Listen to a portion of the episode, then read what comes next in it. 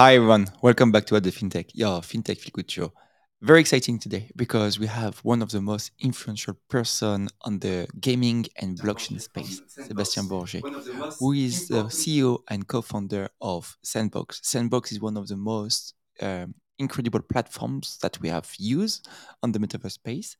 Sebastien, how are you today? I'm great. It's a pleasure to be here with you today, Mehdi. Thank you very much for being here today. Um, you have a very packed schedule this weekend. Uh, you are just here for like two or three days, and you make time to come to this podcast. So, first of all, thank you very much. And second, it's it's an honor for me to have you here. Of course, like I'm here, uh, like to connect with the team, with the community, and uh, well, I'm passing by in Hong Kong, and I want to make the most of my time here. So, having the chance to speak on a podcast with this amazing setup around me and a great view of Hong Kong, well, I couldn't miss that. Thank you very much for those kind words. Um, the first question I ask all the entrepreneurs coming here, it's who are you? Where are you from? And what have you done before starting your company? Sure. So uh, my name is Sébastien Borget. I'm the COO and co-founder at the Sandbox, as well as the president of the Blockchain Game Alliance. I'm 39 years old, and uh, I've been an entrepreneur for since almost like 16 years now, together with my business partner Arthur Madrid.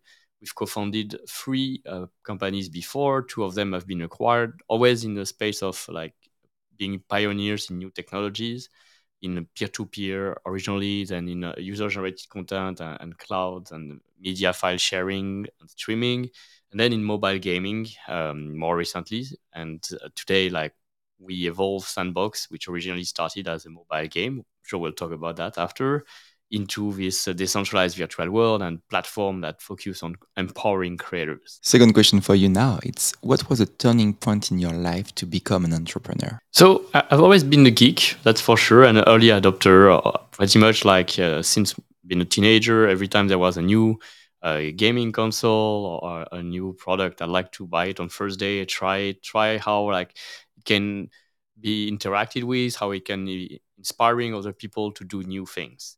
Um, I choose actually after graduating from baccalaureate in France to uh, go into an engineering school. So because I also like how to to understand how things are being made, constructed, you know, and I wanted to keep all my options open to push a bit later the choice of what I want to do exactly, but still have this ability to learn a lot of things around engineering, around uh, computer science, and, and, technology in general. Um, along that journey, actually, it brought me to Hong Kong as I did an exchange uh, program semester here at Chinese University of Hong Kong back in 2007. And from there, I've been reached out by my business partner, Arthur Madrid, as I was also um, one of the uh, main contributor in uh, as an open source developer in BitTorrent technology, peer to peer technology. And his first startup uh, in Paris was actually using that technology. So he contacted me and uh, I started to collaborate with him around like uh, his uh, startup. Then when I came back to France, he offered me to join as intern to, to, for my graduation last year of internship. And uh, we, we started to work together. And I guess like progressively, um, I helped him as a project manager, getting more and more into in depth into the strategies, the operation of the product, and progressively becoming uh, somehow an entrepreneur as we kept on going together now for 16 years, uh, like launching new product, launching services that touch B2C, and um, exploring those new uh, realms. Could you share a bit more about the genesis of Sandbox? So um, originally it was not a platform. Actually, it was a mobile game that we launched in uh, 2011 on iOS and Android. I always had that uh, dream, like since I was touching like new technology, including gaming console. That wow, I love playing games. So one day I'd like to make my own game.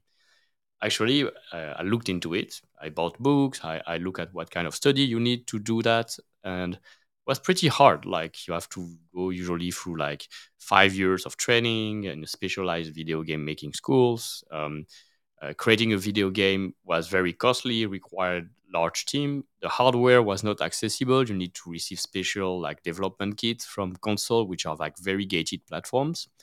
And so I, I felt like hmm, maybe that, like I'll see later if I can still do that, but I felt like not so accessible. Then um, the arrival of smartphones, like uh, the iPhone and the Android phone, they really change everything. Like I saw, like oh, now just uh, one person, two people team can make video games again on those devices. It could be simple game, but still like it was quite incredible. Like most you see that dream of like one guy in his garage starting a startup, like the Silicon Valley story of like how Microsoft and other startup started originally is doable again. You no longer need million dollar budget to make games. You no longer need like hundred people team and specific hardware.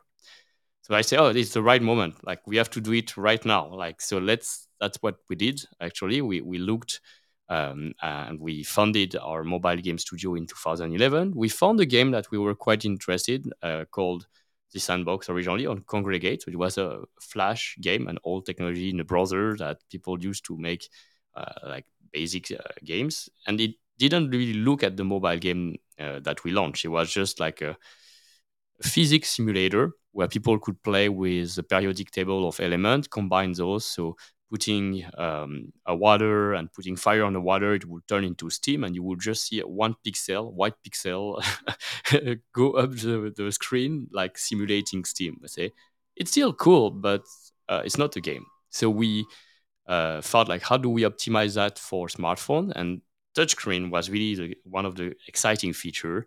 And we found like, wow, if just by the touch of your finger you could play with those elements and do other things, maybe uh, that could form a game. And so we improved the graphic, we used a touchscreen, we added more and more element over time, and that became right from the start. People loved, they enjoyed this idea, the magic of creating just by the touch of your finger and sharing those creation with other users who can try them.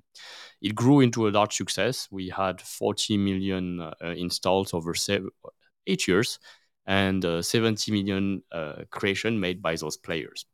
Still, over time, uh, I, I, got connected very closely to some of the users who were uh, sharing and doing those creation. I saw them; they were leaving the game Uh, after uh, a few months, few years. They were moving on to other things, and the recognition, the, fame, the recognition that we gave them by featuring their profile, featuring their creation in that gallery wasn't enough. Like they were looking, since they contributed to the content of our game, they thought that if we as a company make a revenue, maybe they should receive a portion of it. And I wanted to do that, but I had literally no way to do that, like at scale. Like uh, when you're an editor of a game on iOS and Android, you cannot send a portion of your revenue to your user. You have to find the user, contact them by email, and uh, then sign, make them sign a contract to agree on a revenue share that you pay them at 30 days, 60 days, maybe worse it's very manual work, not scalable. Until one day in 2017, again, I start exploring around blockchain technology, Bitcoin, the mining, the protocol, um, and I found the first blockchain game, CryptoKitties. I immediately uh, started to analyze, benchmark, deconstruct that game, and I saw this game basically was nothing special. Like you just breed virtual cats and uh, you get new cats, and the more you breed, the better they get become. But there were two exciting things behind that we saw as very interesting features. One is like the virtual cats, you actually didn't buy them from the developer, you buy them from other players. That's really, that was totally new. And you didn't buy them in the game, you actually bought them on an external marketplace with a currency that is not the one of the game, but was uh, ETH at the time. And so we say, wow, that's actually the solution to our problem. Like instead of selling virtual cats, why don't we just allow people to sell their creation, the one they made in Sandbox, if that use that technology. And that really led us to rethink like we need to rebuild Sandbox this time as a platform with creation tool, with a marketplace, with uh, a map, with um, a social feature, multiplayer feature, a no-code game maker, and uh, a token that will act as a main utility token of this platform. That's what we did in 2018. And uh, along the way, we spent the last uh, five years uh, building this platform, launching the different tools and platform, and growing. We also been acquired by Animoca Brands in um, 2018. For Animoca Brand is a large gaming company based here in Hong Kong that also was one of the first to jump into blockchain. We got acquainted because they published CryptoKitties in China, and we were really aligned on that vision that blockchain could actually transform gaming by enabling this true digital ownership of creator and players of their game assets. And uh, we raised fund um, along the way. In 2019, we raised 4.5 million dollar with uh, Square Enix, True Global Venture, Hash. Then in 2021, we raised 93 million dollar with um, SoftBank and uh, other major investors, LG, uh, Samsung Next, etc. And uh, we've grown Sandbox through time uh, with uh, many partnerships that have been announced through the popularity of our land sale that sold out and involved many brands. Having more than 4.6 million users who created a wallet. So we onboarded a lot of users into Web3 and creating for the first time their wallet. And um, a lot of other success metric involving the number of uh, people who own land, who participate and actively engage as creator on the platform with the tool, and uh, the first experiment that we've launched. And we've, I'm sure we'll, we'll, talk a bit later about, but this year we are going on. We're going to open the platform publicly, as it's been really in alpha uh, stage until now. So any of those landowners will be able to publish directly on their land, open their experience to the public, so growing their community, starting to engage them, to monetize them eventually. So really kicking off the full open metaverse vision that we started five years ago. We often hear about metaverse in discussion around um, digital assets and gaming.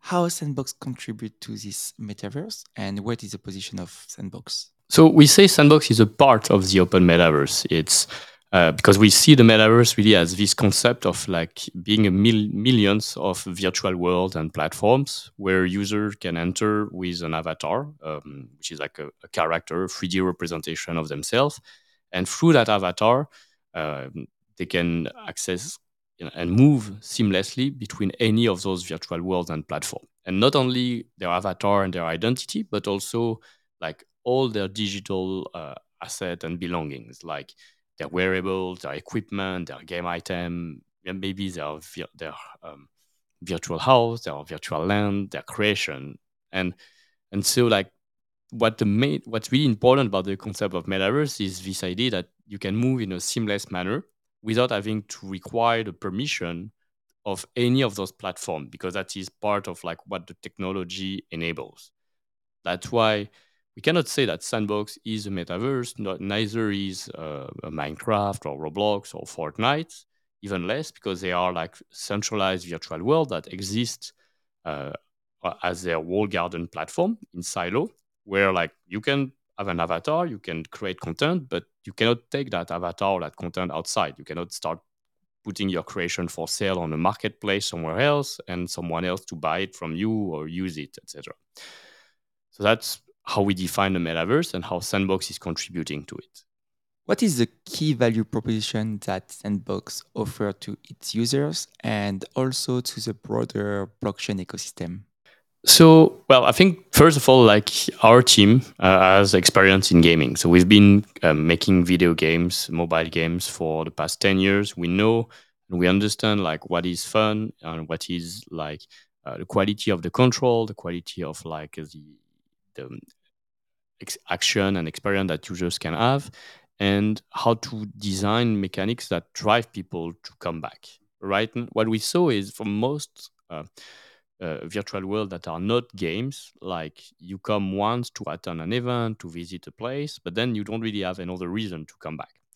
That's why like we designed this concept of um, seasons and events where like you you explore not just one location but several location and experiences which can be like games but also social hub uh, art galleries museum. We've seen um, dance clubs and many other things. You complete quest but then the next day there's another experience that open and you need to uh, go and discover it complete quest again. And the underlying goal is like you uh, collect those uh, experience points we call them ethos point that allows you to rank in the leaderboard. And then based on that ranking you can uh, have access to different type of rewards. So the most engaged user who complete all the quests and earn more points will get the maximum reward in terms of uh, unique nfts um, sand token and eventually also physical uh, rewards.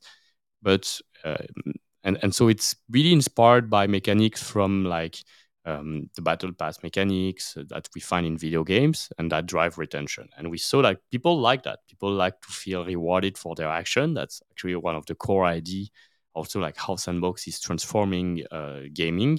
People talk about play to earn, but it's um, I think it's much more.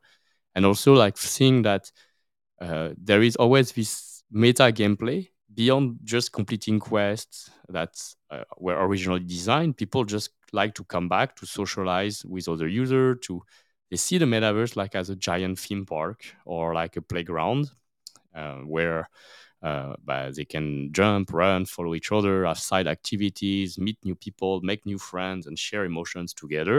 And that's why we see they spend uh, an average uh, amount of time on a daily basis already above one hour when we have a season or experience to, to discover.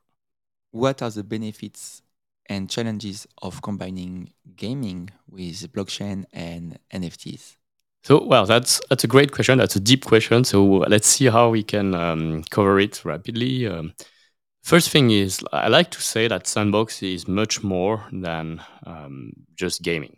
Actually, we are defining a new format of entertainment that, if you're a gamer, pure gamer, like you will probably not like Sandbox because it's still lacking a lot of the feature that you've seen before in video games. If you're not a gamer who've never played, actually you will like it a lot because it's very social and it's light gameplay applied to. Um, so you don't need to to be very familiar with a lot of concepts, or you do not need to engage too much as well to progress and loot and reward, etc. Also, it's very social by design, and so we we feel like having this opportunity, this chance to uh, design experience that you will not find on other platform, to bring new audiences because like we bring all those different brands on the platform and we make it that they can interact with the fan of those brands can interact in ways that they've never seen before with their favorite artist, their favorite brand. They can even take the content and uh, make their own experiences with it, remix it as they want. That's also quite unique. You never see anywhere else like so many different characters and brands that can get come together, mashing up like in Sandbox. We like to think it's almost like a modern version of Disneyland Park, theme park, but not just with only Disney character, like with just any brand that we're familiar. And that include also now brands coming from Web3 community and projects, and also new uh, character and brand design in Sandbox from the ground up. That's one thing I think it's quite interesting by bringing new agencies, by making a no-code game maker, so new creators that design new type of gameplay, and this very new format of entertainment. Sandbox is uh, quite a different as an experience, and people tend to like it, so that's uh, something great. Brands like like it as well, as they see like the community gets very creative at the core as well as they engage. They're not just players; very often they are creators and players, so they have that duality of skills we also see that now, like beyond Sandbox, like in general, because I also uh, I'm the president of the Blockchain Game Alliance, which is an organization that now counts 500 members. Our goal is to showcase the possibilities that blockchain enabled in video games. I think like it's really about like being community driven. Like as a game creator, usually to design a game, you don't really have a lot of options. You have you apply this either you make a premium game so people buy it up front and then play. Sometimes you have dlc add-ons to keep monetizing over time or eventually a subscription model. Or you go for free to play where you're going to have roughly 1 to 3% of your users who are like uh, buying the virtual asset and content that you uh, design. And the rest are free users you don't really monetize except with ads. So you're trying to optimize the gameplay for get, converting a maximum of people to, to buy. The digital asset that they buy, they spend real money on it, but they don't it don't belong to them. They cannot resell it, they cannot use it anywhere else. If they stop playing, it's actually lost value. You're competing with other game and the game studio on the platform for the player attention because their assets and where they're going to spend their money. If they spend it on another game or on a competitor game, it doesn't add value to you. So this is the side effect of being into like siloed, closed walled garden uh, environments. And uh, you implement advertising to try to uh, like boost up your revenue on that 97% user base you don't monetize. And you give actually a lot of your player data toward like platform like uh, Facebook, Meta, uh, Google that collect data and target users with ads. And we know users don't like ads. So it creates an experience where players don't own their asset. Players feel like they are being monetized by serving ads. They don't like ads. Developers don't like ads. We're evolving an ecosystem where the industry isn't becoming more creative. It's just trying to optimize to convert more people, fewer people to, to buy, to survive which means like less creativity in game design and uh, uh, the overall experience is not a positive one. It's rather negative where incentives are not aligned between players developers and platform. Blockchain and nfts as a technology actually it's here to change that paradigm and to realign the relationship between players developers and platform where players are contributing to the value of the game so they receive more value through their digital asset that they own creators are using NFT and involving the community to design those games. So it speaks to the player and it aligns with the incentive of players. And the platform are um, sharing more value as well as they contribute to the distribution, etc.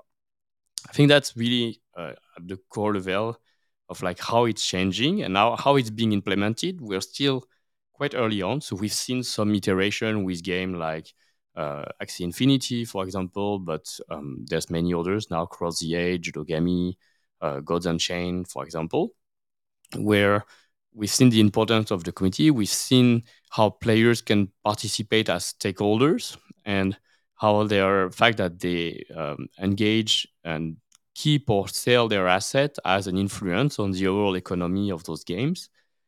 And it's quite exciting. It's the first iteration. We see um, it's already evolving from this play to earn, uh, which launched a lot of guilds but was very um, convoluted. So it ended up as a zero sum game into something more uh, based on leaderboards now. Uh, I've seen that with Dookey Dash and what the other side from Yuga Lab uh, and Bored Ape um, ecosystem is developing, where only the most engaged player are earning larger price, but at least the, the economy doesn't go back to a zero sum because every it contributes more fairly to the ecosystem. Very interesting. How do you see the NFTs changing the gaming industry? And if we focus on Sandbox, how do you see Sandbox or the role of Sandbox does play into that shift?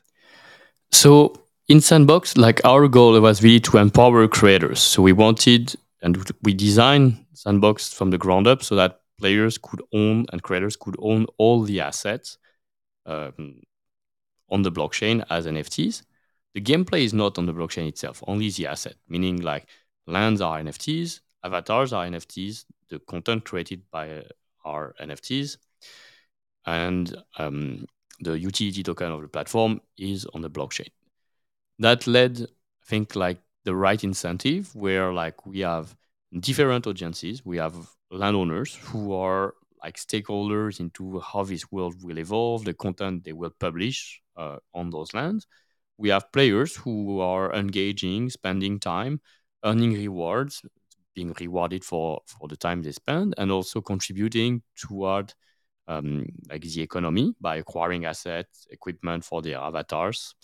We have the, the, the creators who are also contributing to this overall ecosystem. And now we count more than 230 studios in the ecosystem that either create games for themselves or for the brands, etc. So it really evolved.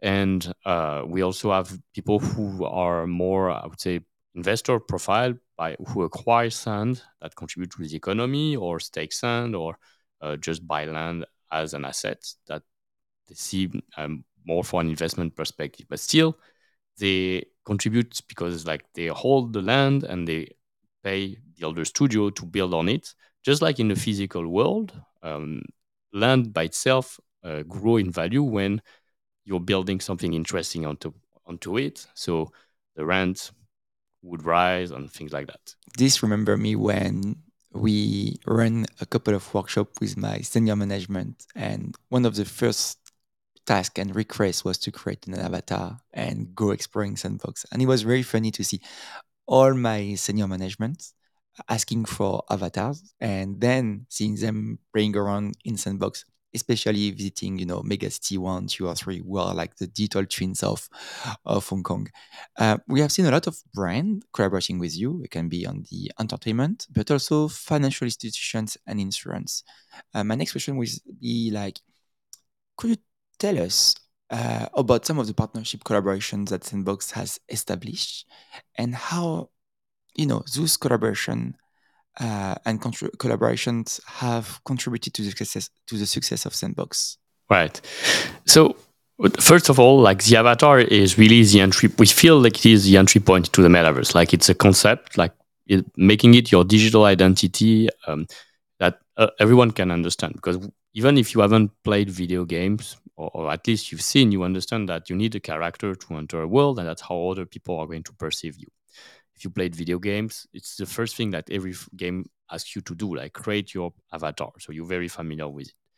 That's what's unique is here, like that identity belongs to you. It is an NFT.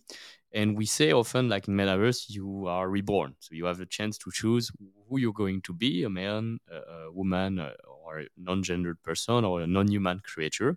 Or even like and that's one of the key in the open metaverse importing one of your nfts that is in your wallet and, and turning it into a 3d character uh, automatically that's called interoperability and we support more than 60 of the most popular projects like that already in about a year since a year um, so that identity you use, you explore with it. People recognize that you belong to certain communities as well because you're part and you, you choose that identity. So we've launched Avatar from the Rabbits, from Care Bears, from Paris Hilton recently. It's been very successful, or Steve Aoki or Snoop Dogg.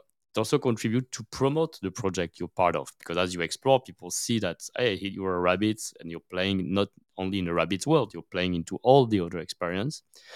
And uh, like it, it, creates also funny social moments when people take picture or share video with all those diverse avatars together. So it's cool to feel like people want to have their avatar in the physical world or even in the banking world. The second thing is like we've really thought Sandbox from the beginning as an entertainment platform. We've been focused on uh, gaming, of course, but also music, uh, entertainment with uh, like cartoons, The Walking Dead, or, or Rabbits, Care Bears, etc uh, and then more broadly into sport, fashion, culture. We actually didn't expect the banking and finance sector to come that early as well, but they did. Uh, and uh, they did, and they followed some of our recommendation, which have been like, you need to reinvent yourself in this space. You need to be following the new codes of Web3, and we are a creative platform at the core. So please don't do what you did in Second Life 25 years ago. You've all seen that didn't work. If you just try to replicate, um, create a virtual headquarter, a virtual bank branch, it, wasn't enough. And, and people will not come just for that. They are not looking for banking service with virtual avatar. They're looking to have fun. And so banks like DBS understood that. They created experience that are focused more like understanding the space at the beginning, how users are engaging creatively and they uh, launched this concept of like more of a sustainable land that use the game mechanics to promote like uh, healthy behavior and uh, sustainable behavior for the environment ecology and so at the same time educating users while themselves like understanding the first things about web3 being there early on is also quite important i believe uh, because like you your presence with a land with an experience that users and their avatar are going to see makes you part of their general culture of that world. And so one day, one bank will be able to offer service related to digital assets. And Sand token here in Hong Kong, for example, is one of the 18 tokens that's been approved by the government, meaning that potentially bank might offer it hopefully in the future as uh, something that users can purchase, can hold on their traditional bank account, etc. So leading toward like um, both uh, new centralized and decentralized financial service on top of platform that is focused on entertainment, gaming, and as the utility behind that. I find that cool, and I find like where which bank are you going to turn to as a creator? Uh, uh, one that happened, but you're going to reach out to the bank that you've seen in the platform, the place that you play, where you create, that showed already that they understand your space. Not going to the bank, physical bank, which I like well not even understand a word about what you were saying when you say, hey, I'm a creator in the metaverse, I have a huge community, I monetize my land by selling avatars or uh, equipment or wearable, and I like to uh, borrow some money so I can buy more virtual land, so I can expand my presence in the metaverse. and I think DBS might understand a bit better now that, and that's why like creator would trust it more in that sense. Okay, now I have a, a very personal question for you. Which experience did you enjoy the most into the sandbox? Oh yeah, well, many like um, you know, I, I, try every time we launch a, an event experience to to really play it, uh, and I show that on my social profiles. Um, I, I, really like not only uh, the famous brand and artists around music, uh, so like Steve Aoki Land, Warner Music Land, or Dead Marlon, but also like smaller creators who tend to be also very creative, include a lot of Easter eggs. Um, there's been um, some games around by, by local studio here in Hong Kong, uh, and that was one thing you mentioned, like I, I love to see in Hong Kong that there's already uh, six or seven local studio and 20 around Greater China that build the experiences for some of the banks here, like the HSBC. The um, we were talking about the South China Morning Post when you mentioned when we were referring to the Hong Kong Central Ferry Pier. Um, that were that are some of the fun experiences that, that I enjoy playing, and uh, I think like right now those experiences and I'm thinking again about Mongkok, like Little Mongkok. Um, there's been uh, um, Kowloon, Walden Garden, Kowloon City, if I remember correctly, or the McDull Experience, which is like a very popular character from here.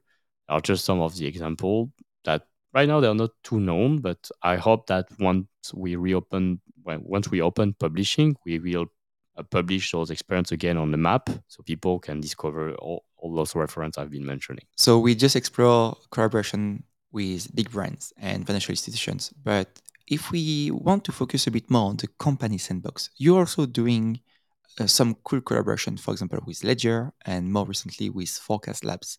Could you elaborate a bit more about how this collaboration helps you to extend your reach and also um, play a role in the Web3 industry? So I, I, I really see like the Web3 ecosystem, NFT ecosystem as like the growing by network effect. So when we do those partnership, it's actually always beneficial for the both partner by educating, onboarding new users, bringing more trust.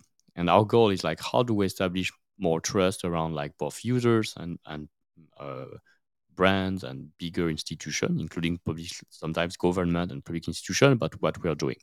Typically, with Ledger, we've done many um, activation partnership to officially protect users on how they can hold their uh, digital assets by offering like a collector physical ledger wallet to uh, users uh, who, top creators uh, on the platform.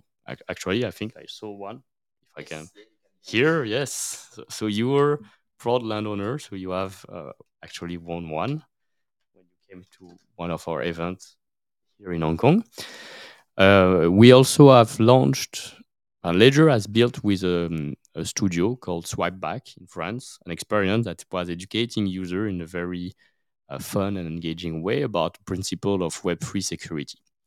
That experience drove over 360,000 unique users to discover a complete million of quests and then uh, re- remind remember better uh, those concepts by engaging themselves in the space and in context. The studio Swipeback actually won an award, um, for very popular uh, brand and marketing award in France for contributing. So it's really creating synergies and growing ecosystem and recognition. We will have we also have the partnership with Ledger Enterprise, where like the digital asset that the sandbox as a company holds the lands, the NFT that we buy, because we buy a lot of uh, NFT from various community and creator ourselves to showcase it in the metaverse. And the, the token we have in our reserve is going to be held on uh, the, the most secure solution on market provided by Ledger Enterprise. So great synergies. Um, with uh, Forkast, I think like, like the synergy is more around like data and intelligence over data. So we all know that there's a lot of data available publicly on the blockchain. There is some data related like to user engagement in the sandbox and the other metaverse that are still um, centralized, so not publicly available on the blockchain. But the interpretation that you put on top of the data, the intelligence, uh, providing report, analyzing user behavior, understanding what it, it means concretely, is missing. And I believe Forkast, which is like such a recognized Angie Lau from Forkast, actually won recently a prize as one of like an ambassador in Web3 uh, as a woman in tech. It's really incredible. She's done an amazing job at covering news, partnering, uh, uh, doing this merging with CryptoSlam to have like real data analysis, so people understand.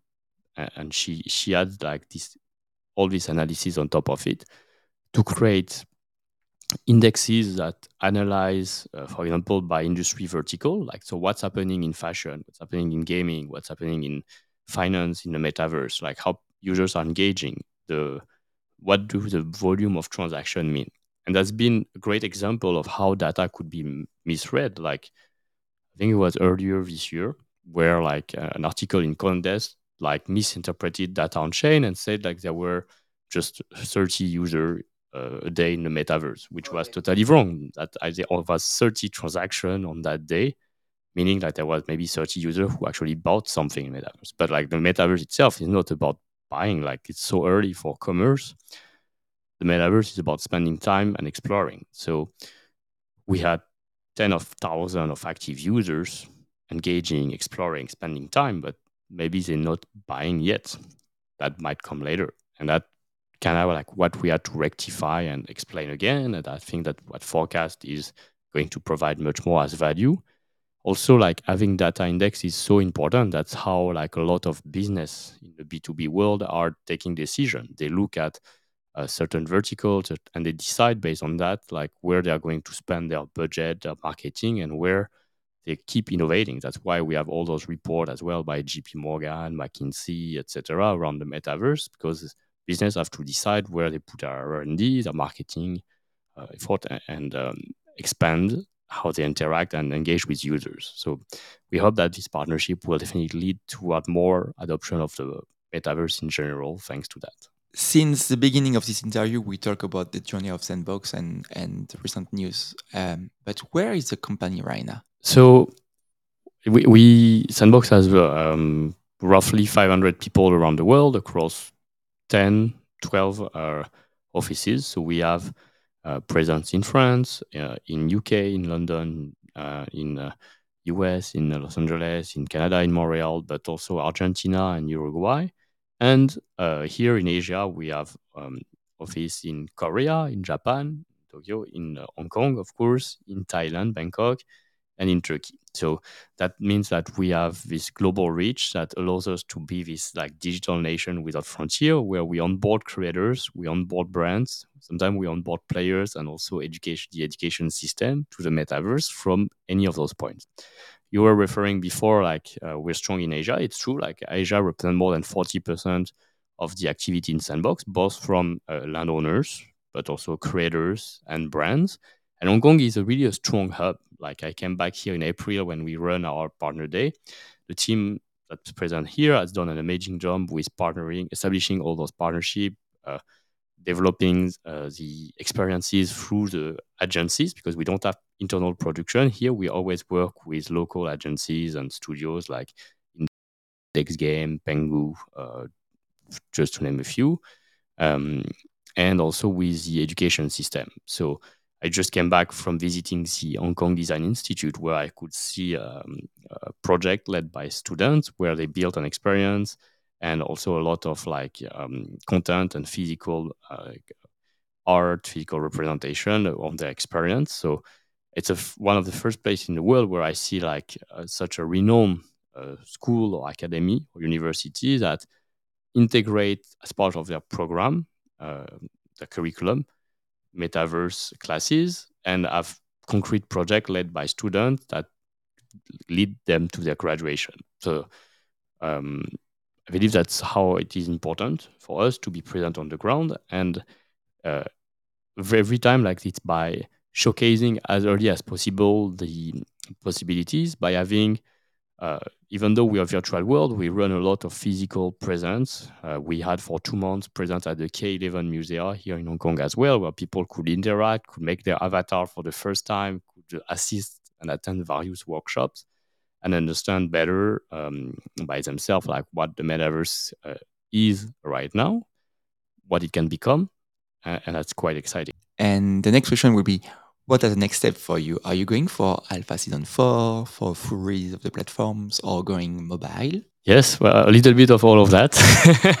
so um, we are going to launch the to open publishing to any landowner uh, by end of Q3. So that means like we're going any creators who own land can start publishing the experience that they built uh, for the past months uh, based on the new version of our game maker. So we keep updating regularly our creation tool to also offer a lot of more possibilities and new gameplay rules and, and more ways for, for creators to engage and monetize their users. Um, that means like we no longer just have like one event a month with 10 experiences available and then nothing more, but we'll have 100, uh, potentially thousands of things to explore at any point of time. So people will spend more uh, time in the metaverse. We'll have more users coming because they come from one experience, uh, but they might stay and engage with many others, um, leading to a growth of uh, user base, growth of uh, potentially monetization of those users who will uh, buy their NFT for the first time in one project and use it into another, and so on. That's quite exciting. Uh, we're also preparing for mobile to come next year. So uh, advancing on like making sandbox playable on a mobile device so you can access and join your friends from anywhere. And uh, we're exploring around like um, solutions such as uh, generative ai etc to facilitate content creation. I think it's also important to keep in mind like how do we empower even more people to become creator? And quite exciting to see the progress over the past year, or just in a year in that area and how like now people can create 3D con- 2D content. We have already seen it. 3D content, it's, it's evolving and progressing really well just by uh, typing text. Like just everyone knows how to type text. I want to see a forest with three uh, with trees pops around in front of you. Like well, like so simple to create, right? So that's uh, some of the direction that we have. Uh, we have uh, season four uh, that is in progress, but we'll have some surprise before season four. We want to keep iterating and finding new formats of like to engage see if this can be if this work like how we can then give the tool for creators to use by themselves on their own on their lands unfortunately the discussion is going to an end because we're running out of time and your agenda is very packed right so could you share with us where we can find more information about Sandbox? Is it on Discord, on Twitter, on LinkedIn? Yes. So um, we, uh, if you follow Sandbox on our uh, social channels, you uh, can see all the different announcements about our product update, about um, the launch of new avatar sale, land sale, and um, of course, like uh, the um, the major partnership that we we had. Like you mentioned some of them. Um, the website will provide also all the information for you to get started, create your avatar, uh, download Game Maker. No purchase of any NFT is required. You don't need to own a land to start creating. You don't need to own an avatar to start playing. So we, we always, and we don't even need now to own a wallet uh, to start engaging. Like we try to simplify every single step here to keep onboarding more users into the space. Thank you very much, Sebastien. It was it was a great pleasure for me to have you here today. Thanks again for making uh, a time in your agenda for being here, and um, I really enjoyed this interview. So thank you very much for coming today. Well, it's been a pleasure. Thank you, Mehdi, and see you in the metaverse.